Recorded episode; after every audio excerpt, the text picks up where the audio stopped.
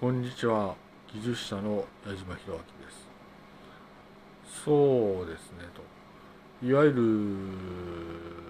るねと、うん、まあ皆さんお元気でしょうか。えー、そうですねと。えー、まあ考えるにいわゆる私たちは言語プログラムの世界に生きてるんだと。いわゆるこの通信端末に向かう時に言語プログラムのいわゆる世界に生きてるんだなと強く思いますね。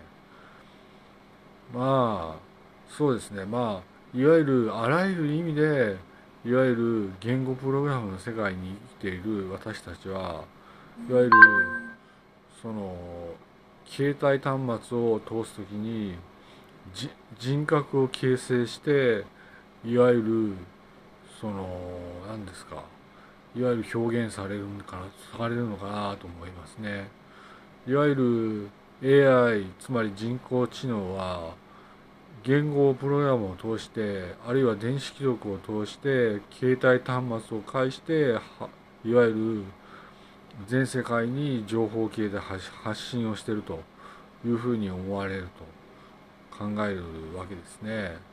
そうすると言語プログラムあるいは電子記録でいわゆるその性格付けがされて出されるんだろうとこういう人だよと端的に表して出るんだろうとこのように思います。